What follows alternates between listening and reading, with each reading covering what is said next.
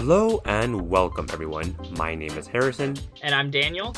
and this is the final episode of our three part series on the history of science education. That's right. Now, in case you guys missed the first couple of episodes, do feel free to go ahead and watch those before listening to this one. But to give you guys a quick rundown, science education is a very broad topic. Now, obviously, most of you guys will probably think about memorizing equations in physics or doing those long labs in chemistry class, but the way that science has been taught hasn't always been the same. In the first episode, Nick, our third member, and I talked about public science demonstrations, which were common occurrences hundreds of years back and still do happen today. And in the second episode, Nick and I joined a current high school teacher to discuss current trends in pedagogical techniques and standardized testing in the more traditional K 12 classroom setting today.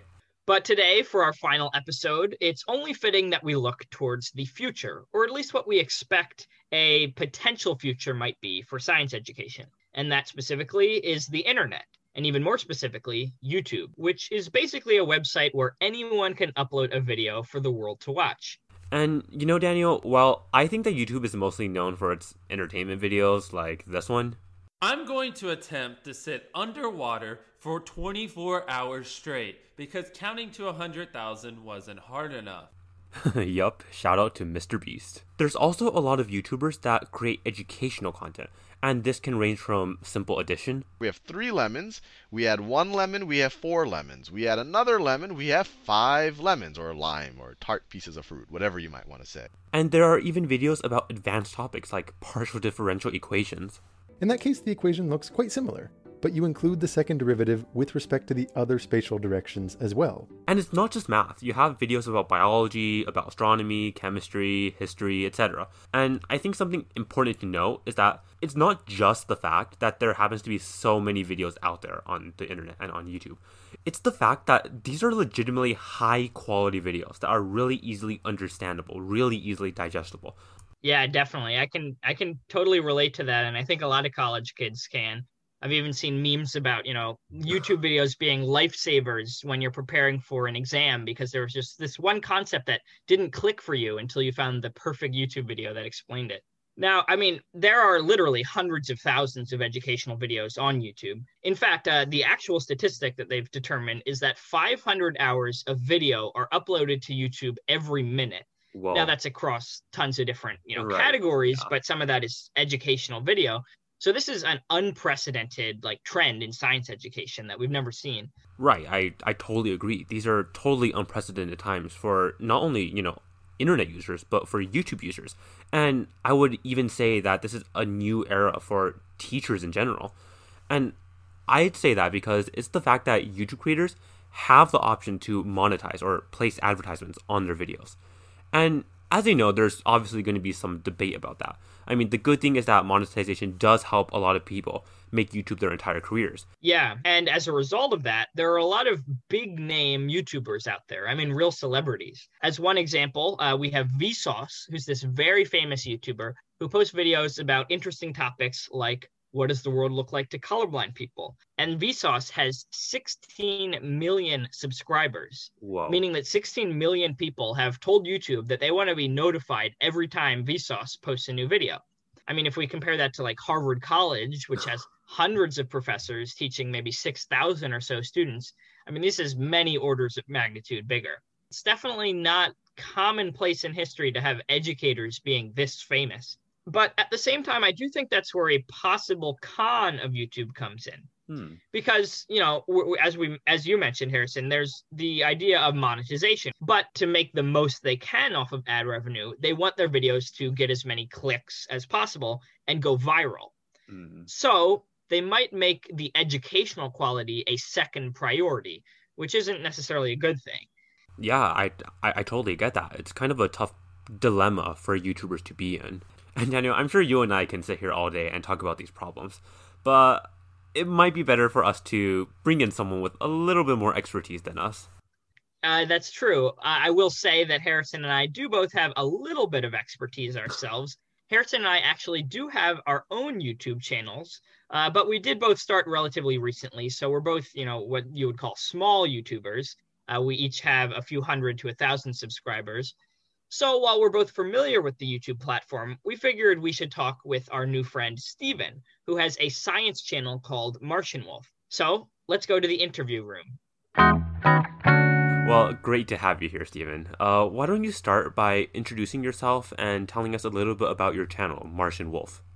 Sure thing. So, um, my channel, I guess called Martian Wolf, focuses mainly on discussing various aspects in space exploration, general science, and a little bit of astrophysics, but more towards the technical sides, and looking at NASA missions and some updates and news or discoveries and whatnot. So I started the channel back in the beginning of 2018, I believe. So I was a senior in my undergrad, but I knew that depending on where I went for graduate school and whatever whatever internships I would end up doing, I most likely was going to be traveling around a lot. So I thought it'd be easier to create a YouTube channel to talk about some of these things.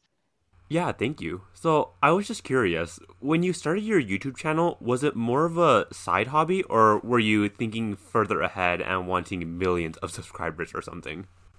Even now, I would say it's mostly a side hobby. Um, but one of the first things when I made these videos was, okay, I'm putting, you know, I'm putting so many hours into making this video how would that equate to if I just went into a classroom and taught a bunch of kids?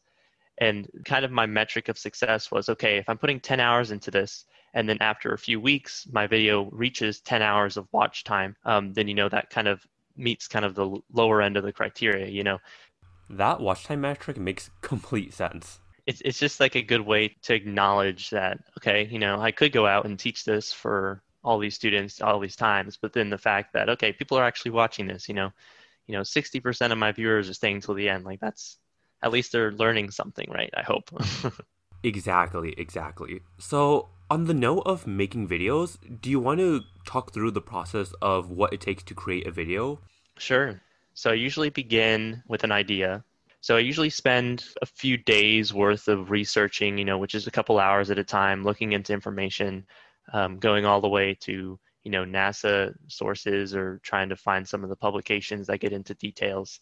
Um, and then I kind of tailor the actual research material to make it a little bit more interesting, such that you know it's digestible from someone that might not understand, or maybe there's a topic that you know people aren't necessarily in, or familiar with spectroscopy or something. Maybe that's a region I can kind of talk about what spectroscopy is.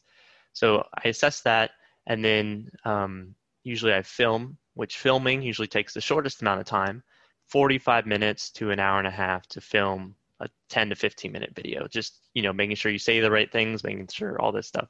I don't have a script so i usually have an outline for what i'm doing um, but i don't keep like a specific stri- script that i say. From there uh, editing which probably takes the most amount of time.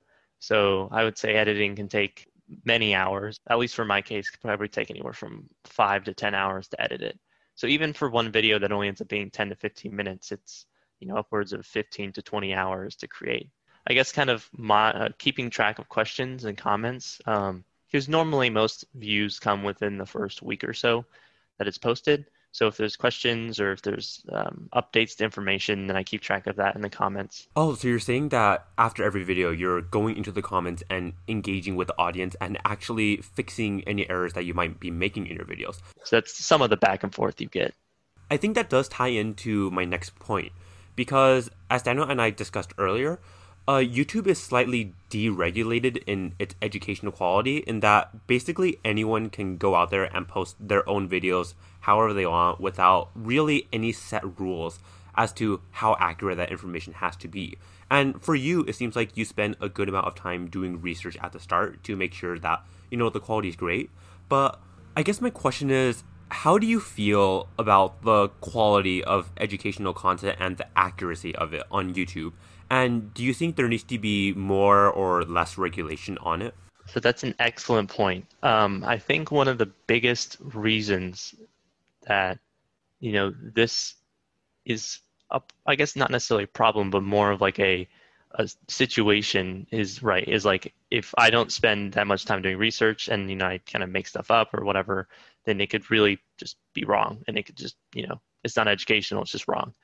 And I think it's very specific to it kind of puts the responsibility in the user rather than the like the content creator But for my case, I just try to make something that's as helpful as possible. That's a really interesting perspective. I don't think I've ever thought of it that way, where it's the user's responsibility more than the creator's responsibility.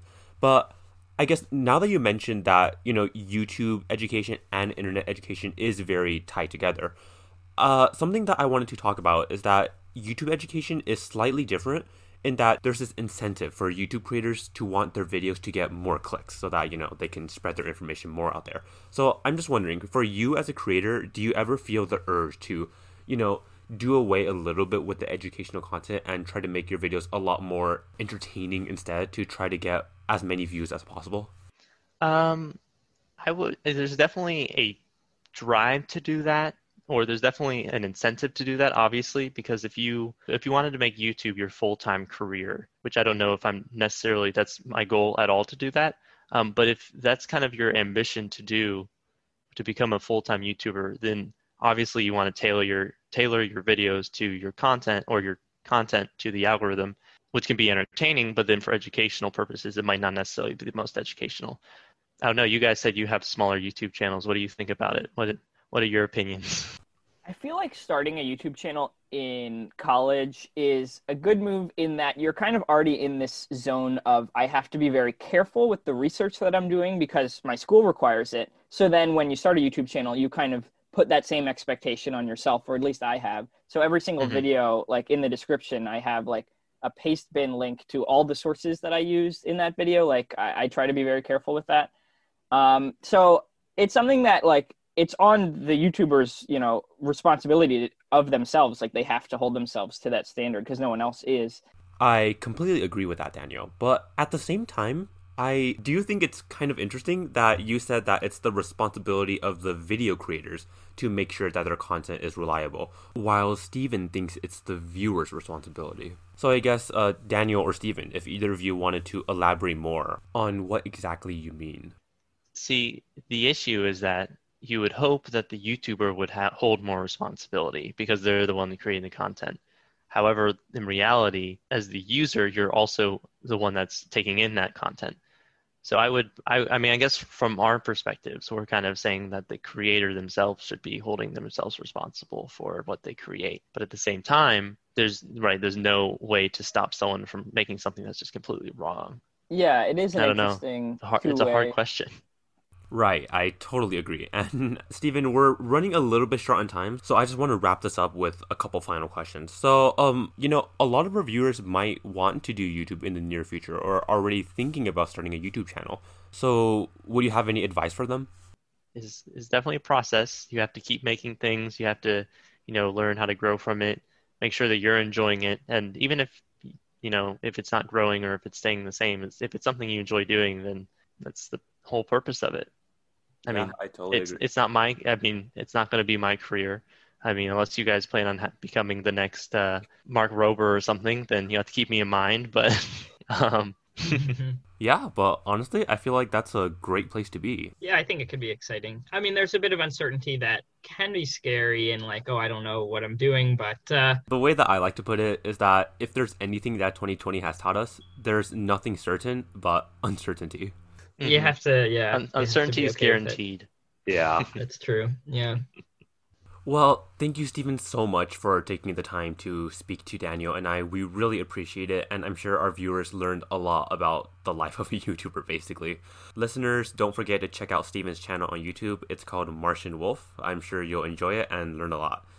Thanks again, Stephen. And since this is the final episode, Daniel and I wanted to finish off by thanking some people. We'll be right back.